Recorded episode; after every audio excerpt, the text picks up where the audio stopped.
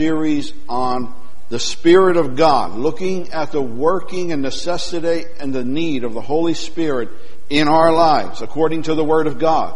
What God's Word declares, we must accept and receive as believers. Amen? How many of you believe the Word of God to be true? How many of you believe all of it is true? Not just some verses and chapters, right?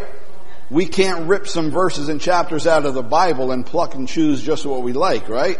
We've got to take the whole counsel of God, the whole Word of God, which gives us context and, and gives us concept of what God is saying to us. And we've seen so far, from the beginning of the Bible even up until now, the need and the necessity of the Holy Spirit to be in us and active in us and us actively trusting the Holy Spirit and looking to Him for help and guidance. The Holy Spirit is a person, not a spooky ghost. He's a, he's a person, a, a third person of the Godhead. He is real. He is real. He's not an it or, or whatever. He's a he, the Holy Ghost, the Holy Spirit. And He's active in our lives. We know Jesus said to us, that I will not leave you orphaned. When I go, I will send the Holy Spirit. He will be in you. He will be with you. He will remind you and of everything I said and He will teach you. And He will lead you and guide you. He will give you the boldness and the courage. These are the words of God. Amen. And we take God's word and say, yes, Lord. Yes, Lord. Yes, Lord. God's word is good news. Amen.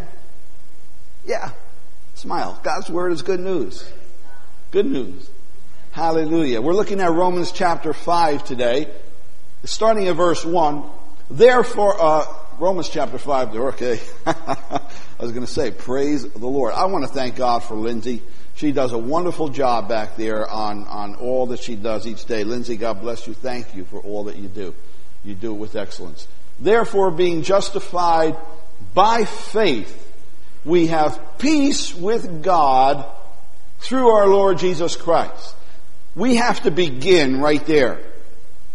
That it is by faith, by faith, that we trust in God, that we trust the Lord Jesus Christ by faith, that He went to Calvary's cross and took away our sins. Our sins have been nailed to the cross. How many of you believe that by faith? By faith we believe. By faith we receive salvation. By faith we receive all the blessings and promises of God. How many of you know that? That it is by faith that our trust is in God. We are justified. What does that mean? And we've heard this said before. Just as if I've never sinned. Justified.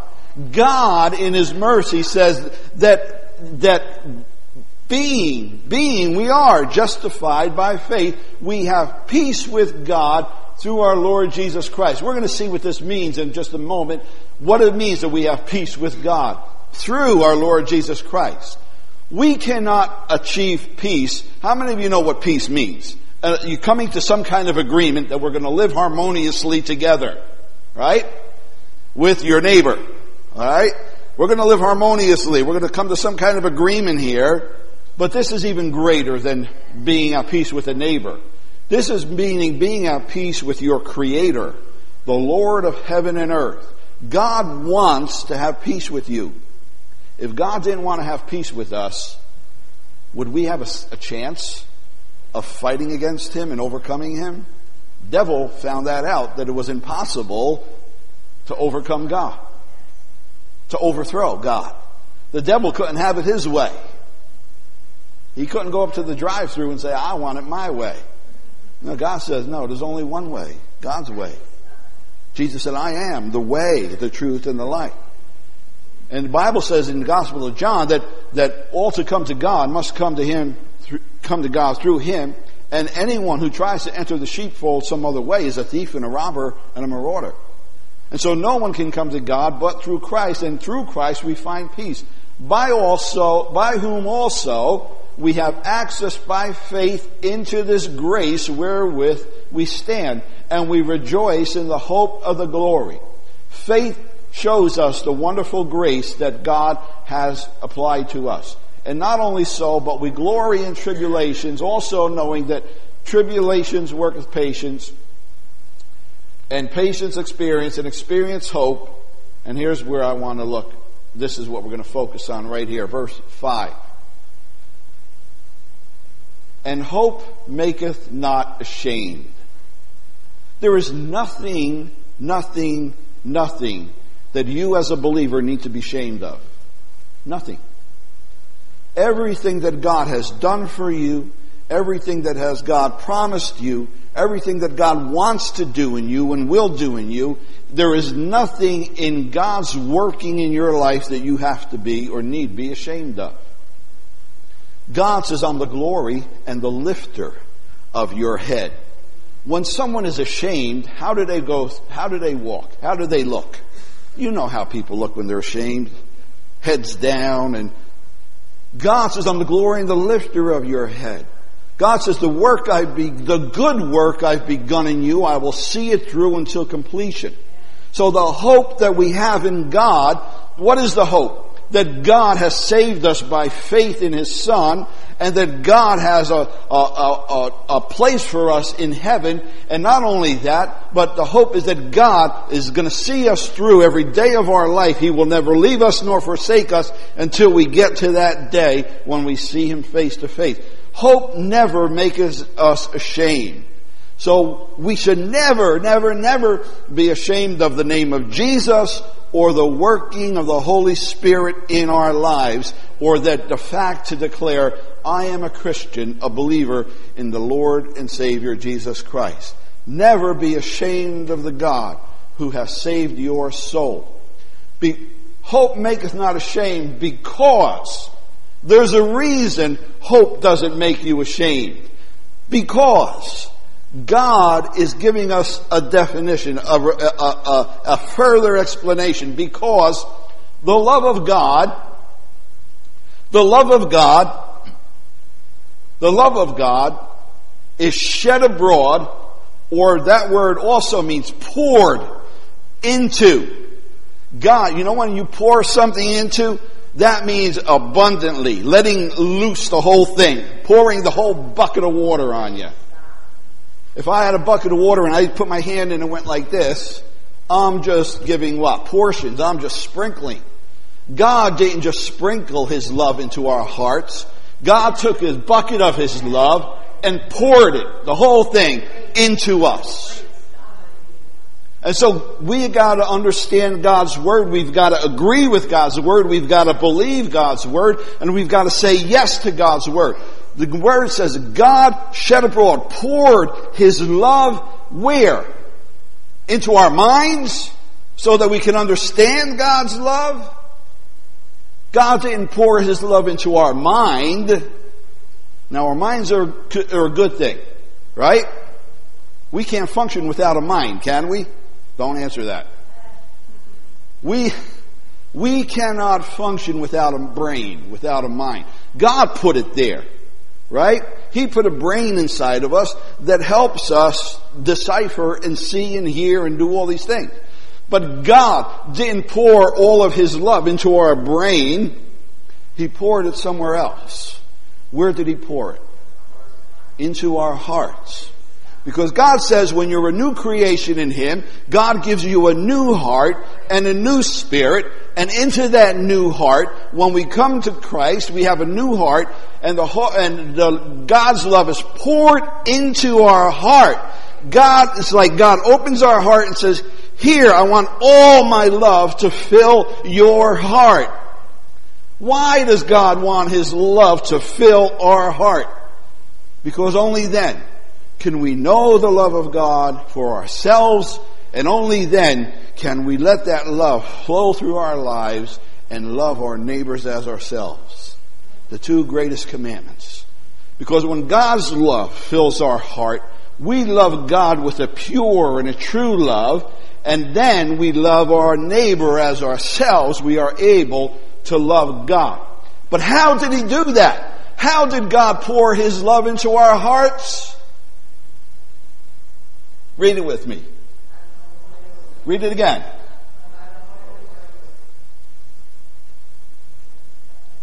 Those verses go right over our heads. God has poured His love into our hearts, but how did He do it? How does He do it? By the working and the power of the Holy Spirit. We've got to get it. The Holy Spirit is a needed necessity in our life. He is an important part of our walk in faith walk. We cannot discount the Holy Spirit. We cannot make light of Him. And we cannot do without Him. This is the Word of God. God poured His love into your heart by the power of the Holy Spirit. This is what the Word of God says. It is the Holy Spirit who takes that love and makes it alive in your heart. He's the one. God poured it in by the Holy Spirit. That's a reality. What is this love? It's impossible and it's an exercise in futility for any man to try to produce the love of God on his own or her own. The world has all kinds of definitions for love. And they're all, they're all wrong and moral and, and, and sin, absolutely sinful, what the world calls love today. And we don't define love by the world's definition of love. We define love by the Word of God and by the working of the Holy Spirit in our lives who takes the Word of God and illuminates it to us so that we understand what the agape love of God is really all about. If you try to manifest God's love, if you try to produce God's love without the working of the Holy Spirit in your life, it will be futile and impossible. You cannot manufacture God's love in your own strength, in your own understanding, what you think it might be. You cannot. It is impossible for you to produce, for us to produce God's love. We have to receive God's love in us by and through the Holy Spirit. And we've got to say, Holy Spirit, I want you to pour the love of God into my heart that I may know it and experience it and that it might flow through me, that I can love God and love my neighbor. It only comes to us through the Holy Spirit when we are willing to receive it. The Holy Spirit is the power of God. But God, throughout His Word, always says, do you want? Are you willing? And if we say, yes, Lord, if we say, yes, Lord, I want your love to be poured into my heart by the power of the Holy Spirit, you're giving, you're opening the door for what God already wants to do. You're not asking God to do something that, that you want Him to do. This is what God wants to do in your life. You understand it? You're agreeing with God. How many of you know we must agree with God if we're walking with Him? The Bible says in Amos, how can two walk together unless they be agreed? Huh? You ever see two people walking down the street arguing with each other?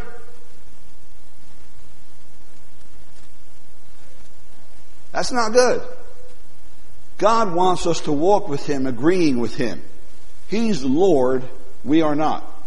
He's our Lord. He's our Savior. He's Creator. He's all wisdom and knowledge and understanding. And as He takes our hand, we've got to say, Yes, Lord.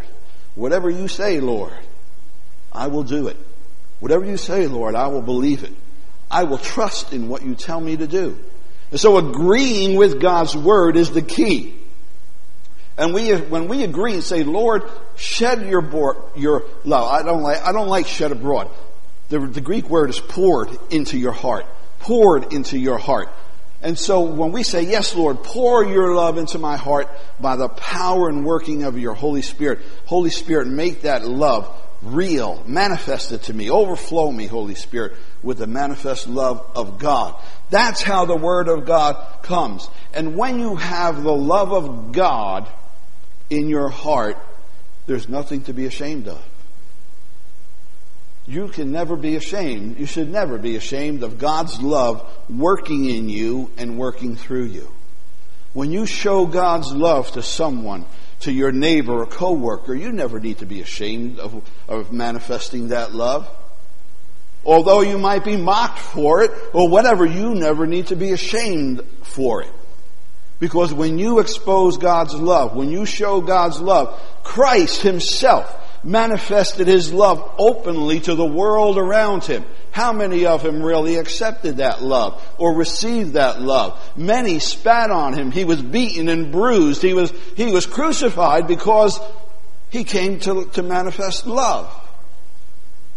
But did that stop Christ from loving? Was Christ ashamed that he came? No. So we should never be ashamed of Christ. We should never be ashamed of manifesting the love, our love.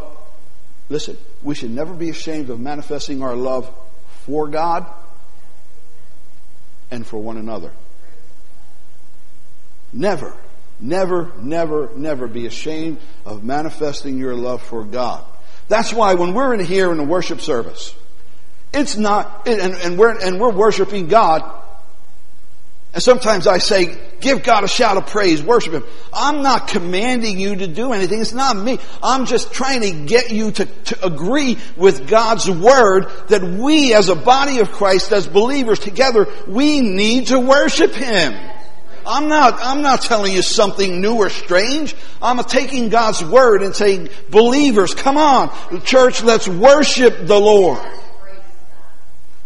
And we're worshiping God out of His love in our heart. Why should we be ashamed to worship God in His house as believers, as children? We should never be ashamed to sing His praises and openly worship Him. Never be ashamed.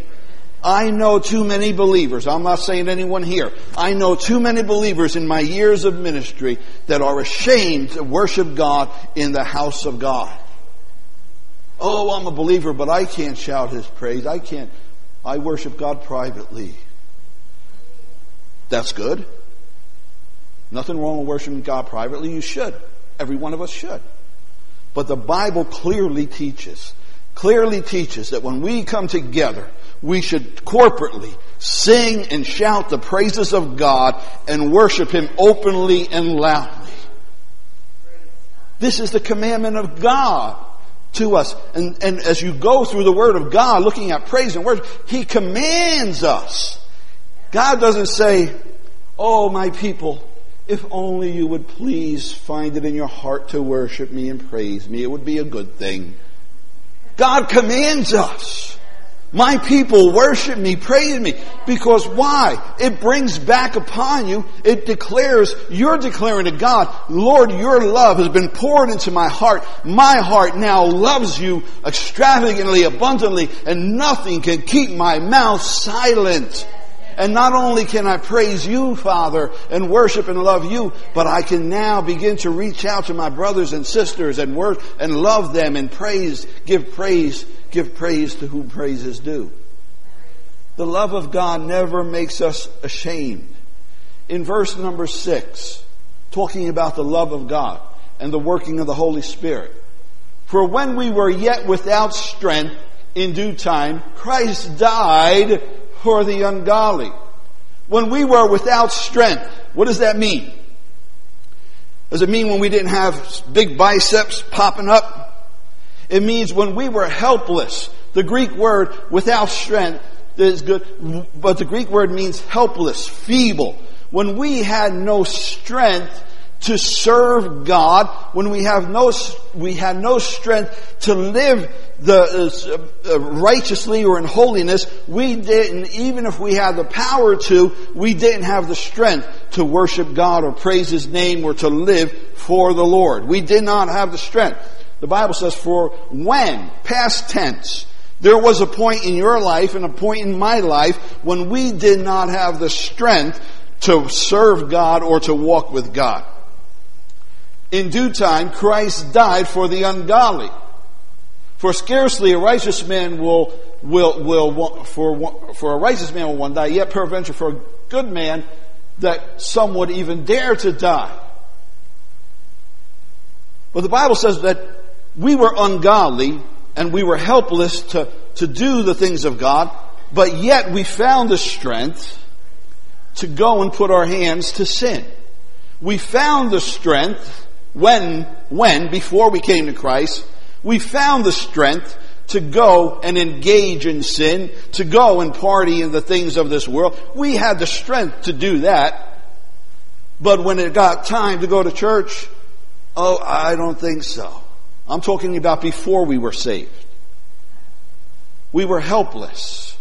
And even if we wanted to, before, I'm talking before we were saved. I'm not talking to you now. Before you were saved, if you wanted to, you were helpless to serve God. You had no power to do what was right in the sight of God. If you did, Christ did not need to come. But every man without Christ and without the power of the Holy Spirit was helpless to do that which was right in God's eyes. But while we were helpless, we had no excuse putting our hands to sin because there's a power in sin. Sin has a power, an enticement to draw you in, to pull you in. What do you think commercials are?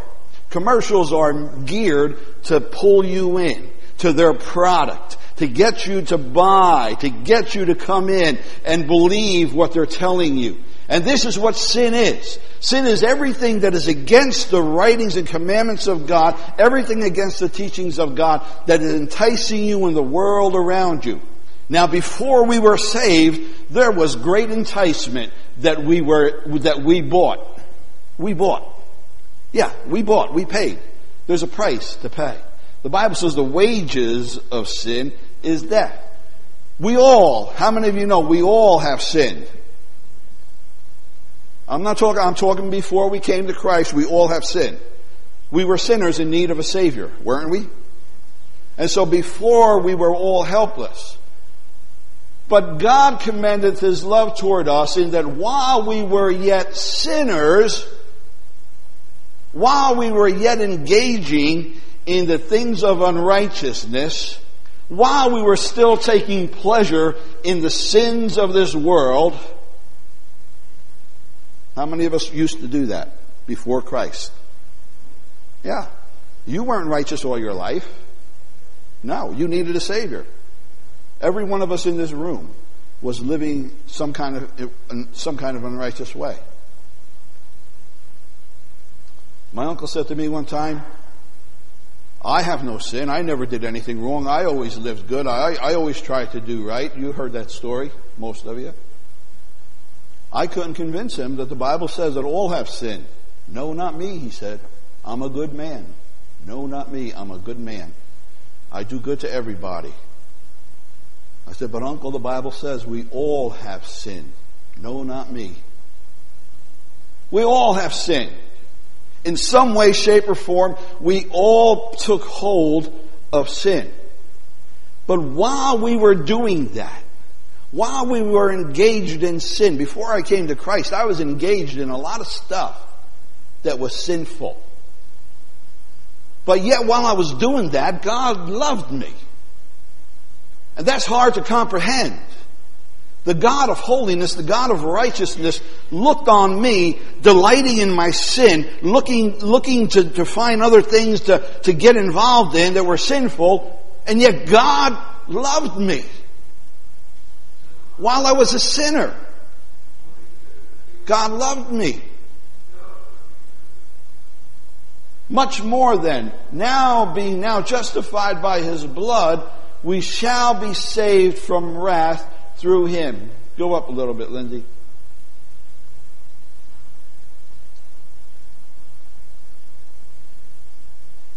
The Bible says we were helpless. The Bible says we were sinners.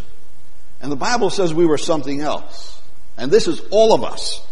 Don't say it's for my neighbor. Say this was me. It used to be me. It used to be you. Don't look at your neighbor and say it must have been him or her, not me. It was all of us. We were helpless.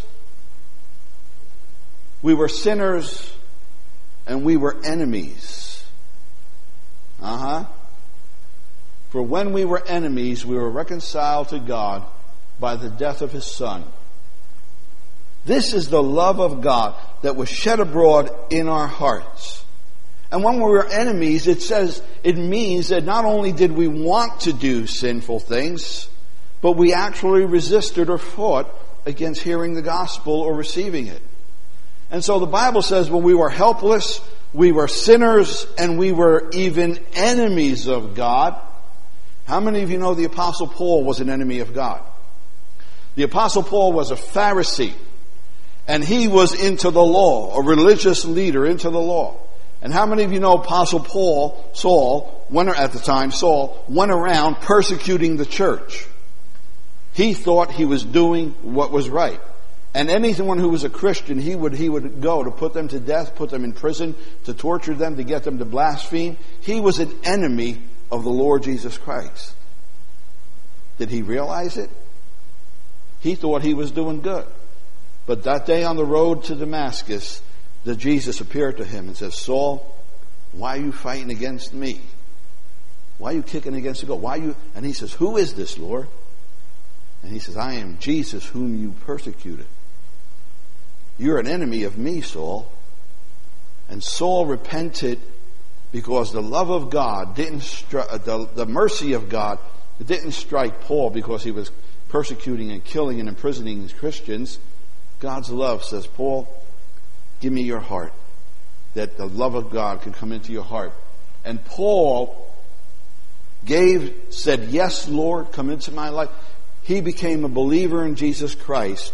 The gospel the, the God poured, shed, poured into his heart the love of God, and Paul now, filled with the Holy Spirit, became one who went around what?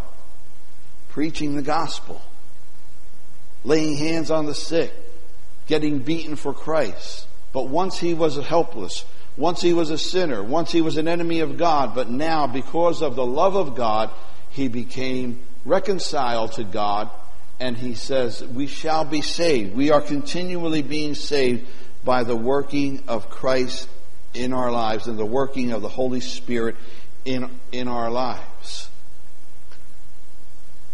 Adam and Eve, when they sinned in the garden, it caused them to what? To hide from God. But when God comes into our life, when we ask Christ into our life and the, the love of God is shed abroad in our hearts, poured into our hearts, I got to stop the shed abroad, I don't like that. When the love of God was poured into our hearts by the Holy Spirit, we then were no longer trying to hide from God. Now we run to God. Abba, Father, because what does the Spirit cause us to do? We've read this before. The Spirit of God stirs in us that we cry out, Abba, Father, Daddy.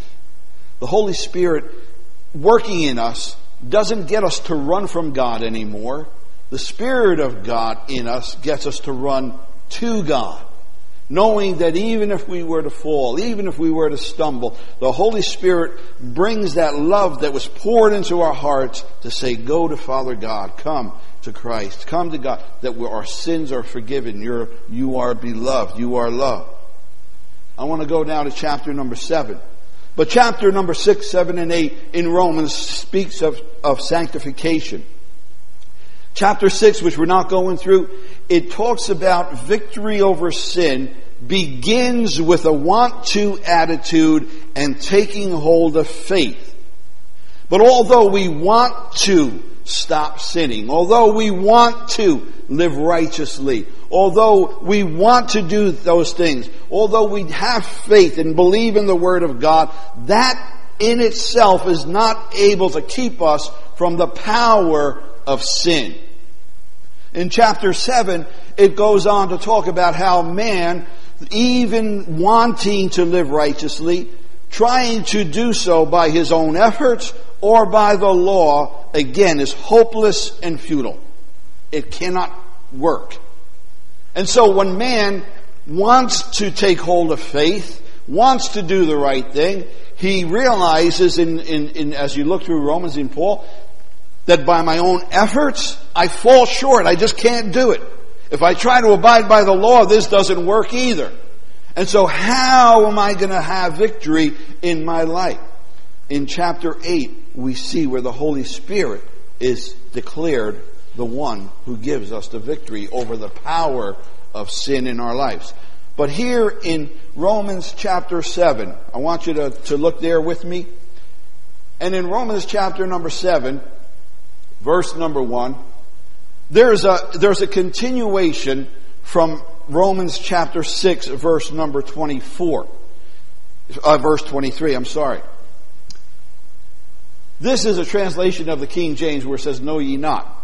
The King James leaves out the little article or. Or in the Greek means a continuation from, from the verse, from, from the thought before. And so, verse chapter, Romans chapter 7 verse 1 is a continuation. There should be an or, which means, A is the, is the Greek, which means it's a continuation of the thought of what is being spoken or said previous to this verse. And previous to this verse in, in Romans 6.23, you don't stay here, Lindsay, it says, For the wages of sin is death, but the free gift of God is eternal life in Christ Jesus our Lord. And in verse, in chapter 6, it's talking about the law. The law. That those who are trying to find righteousness by keeping the law. And the law can never bring righteousness in. For if righteousness came from the law, it would have been unnecessary for Christ to, to, to become. But it says the wages of sin is death, but the gift of God is eternal life in Christ Jesus. And therefore it says, know ye not. Paul is now giving us an example, an illustration of that, that we are alive to Christ, but dead to the law of, to the law of sin, which brings death, or to, or to law.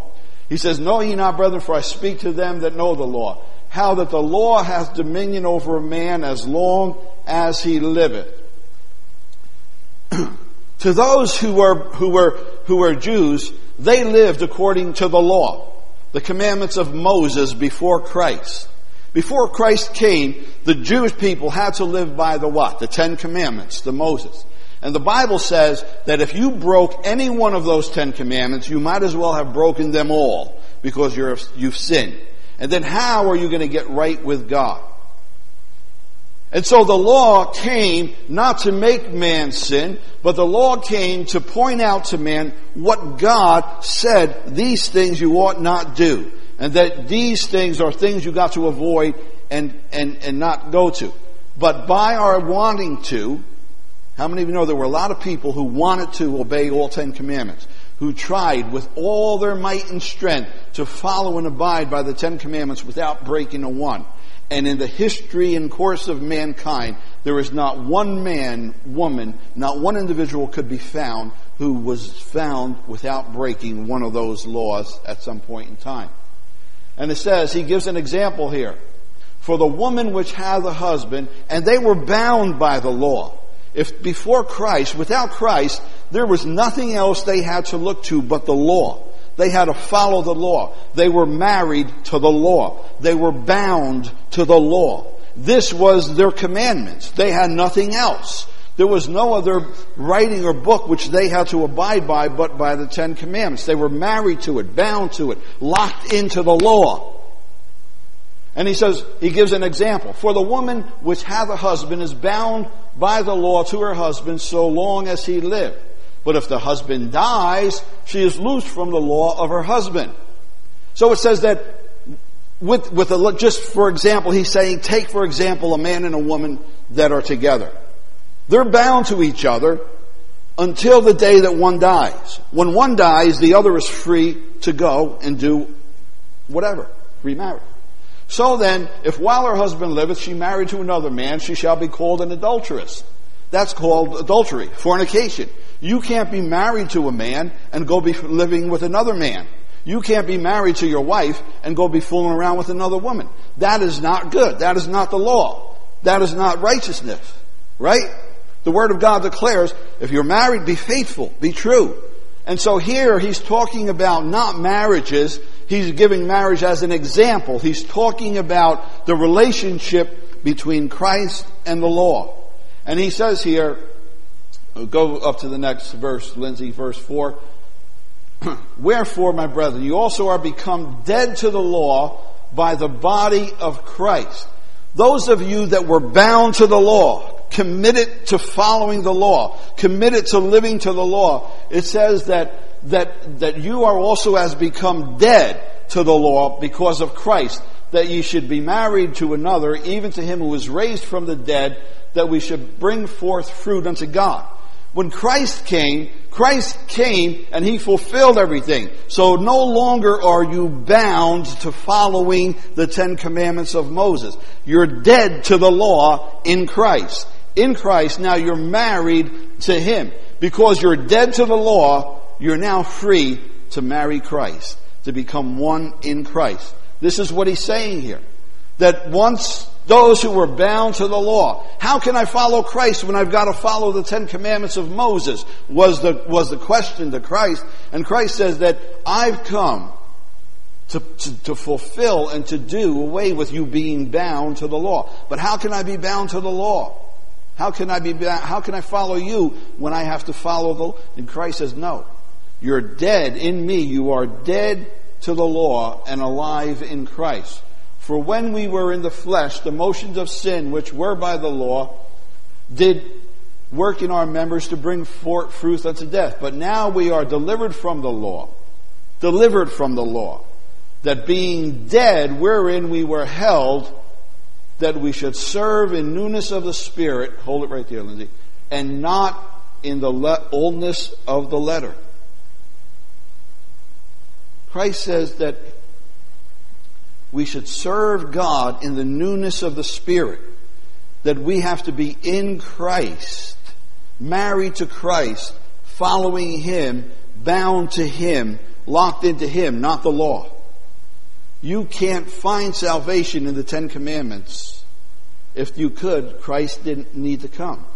Christ came to say that you need to be bound to me, married to me, not to the letter of the law. The Bible says the letter of the law killeth, but who, what brings life? The Spirit of God bringeth life. And so it says that we should serve in the newness of the Spirit, not in the oldness of the letter. That is why legalism is out the window. God doesn't want legalistic people. Legalism kills, brings death brings condemnation. Legalism never could justify. The law could never save a soul. The law was there to point out sin, and the Bible even says that sin got its power from the law. And Paul says, then should we say the law is evil? And he says, God forbid. No, the law is righteous and holy is the law. The commandments are holy, says the word of God. But because God showed us what was holy, we that sinned therefore then had a power by enticing us to do things contrary to what was shown. So the power of sin got its power by the Word of God, which gave us the commandments. And that's why Jesus said, you've got to not be married to the law because that can't save you. That can't bring you into eternity. You've got to be dead to the law and alive to me because the Bible says in Christ, the law has been fulfilled in Christ.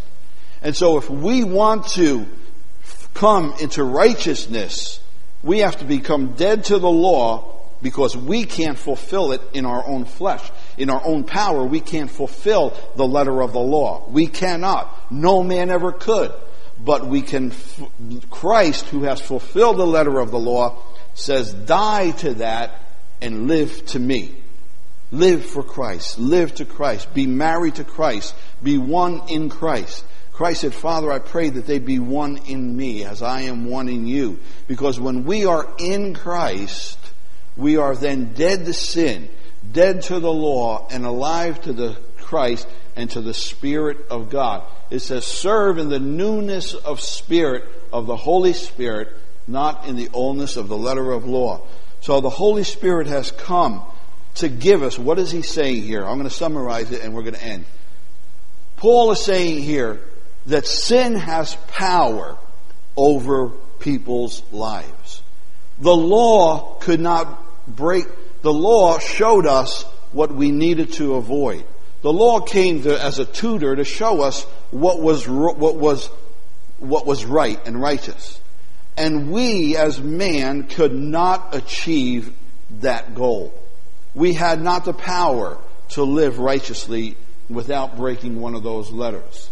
And we were subject to the power of sin. The Bible says sin has power. The Bible says there's power in sin. And if we deny that, we're foolish and we're ignorant and we're not believing God's word. Sin has power to take you captive. That's why. Why does the Bible say that He came to set the captives free, to break our chains and bonds? Sin has power to take us captive and ensnare us, and power to deceive us, power to delude us, power to take us and entice us in. And the law, although we saw what we should be doing, the power of sin was greater in its enticements to us, and we found ourselves, as mankind, we found ourselves being enticed and falling into sin. We did not have the power to overcome sin even if we wanted to. And so God says, I will give you the power. When you come to Christ, not only will I wash your sins away, not only will I take you and set you free from the captivity of sin, not only will I take your chains and set you free, amazing grace, the chains are gone. Not only did, did he do that, Christ, God knew we needed more than just having our chains broken. He needed, we needed more than being delivered from the power of sin.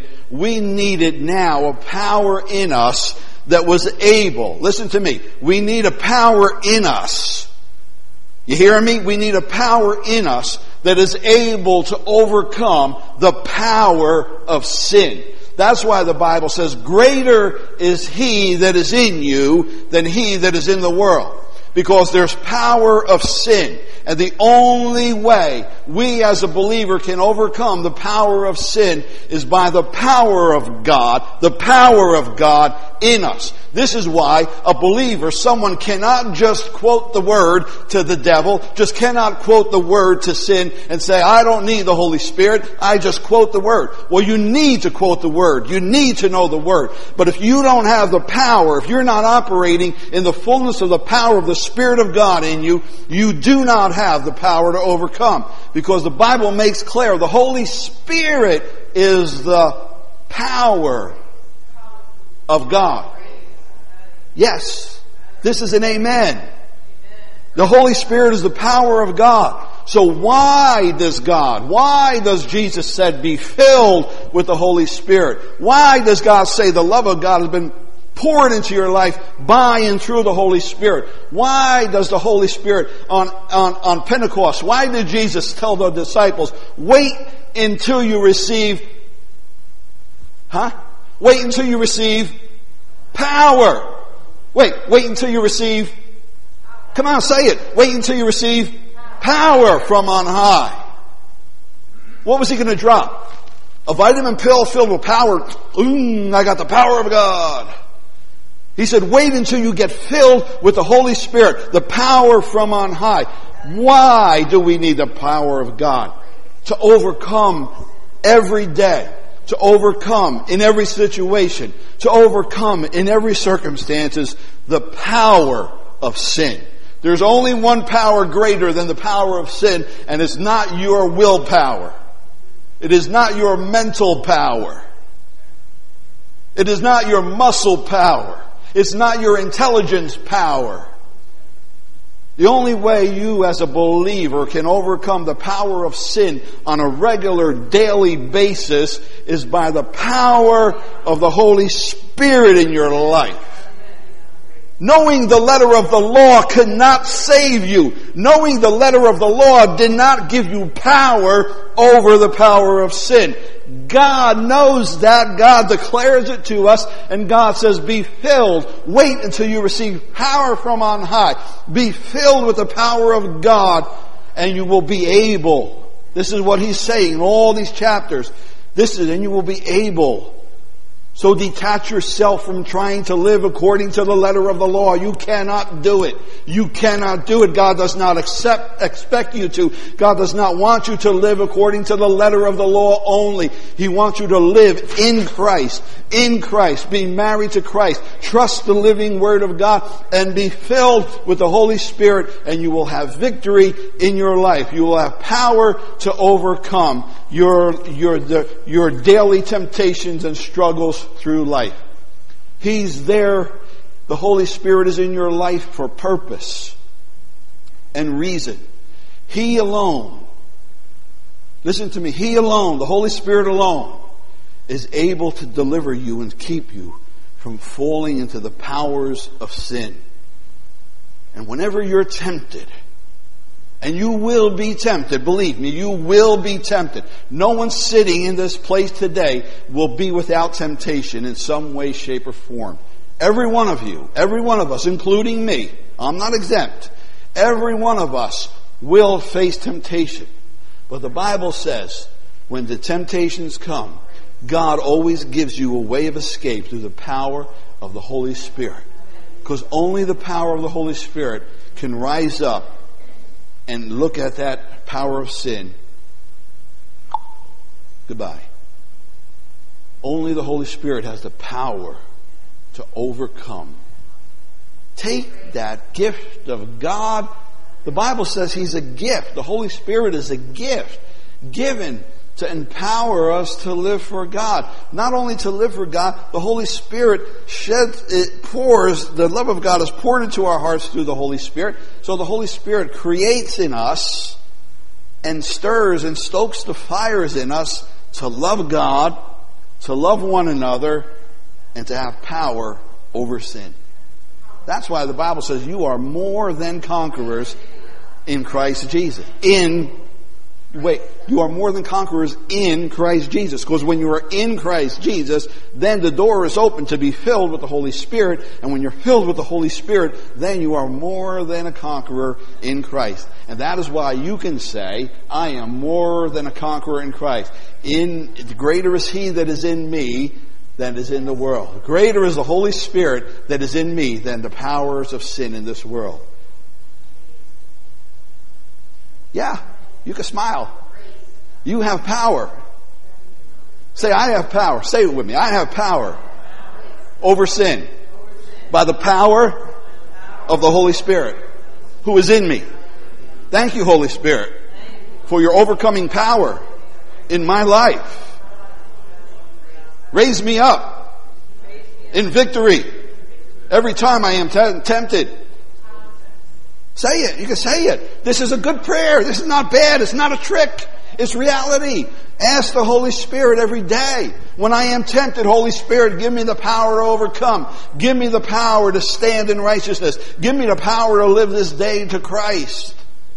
God delights in you acting and activating His Holy Spirit in power. He's willingly given Him to us. Don't live according to the letter live according to the Spirit of God that sets you free. Hallelujah.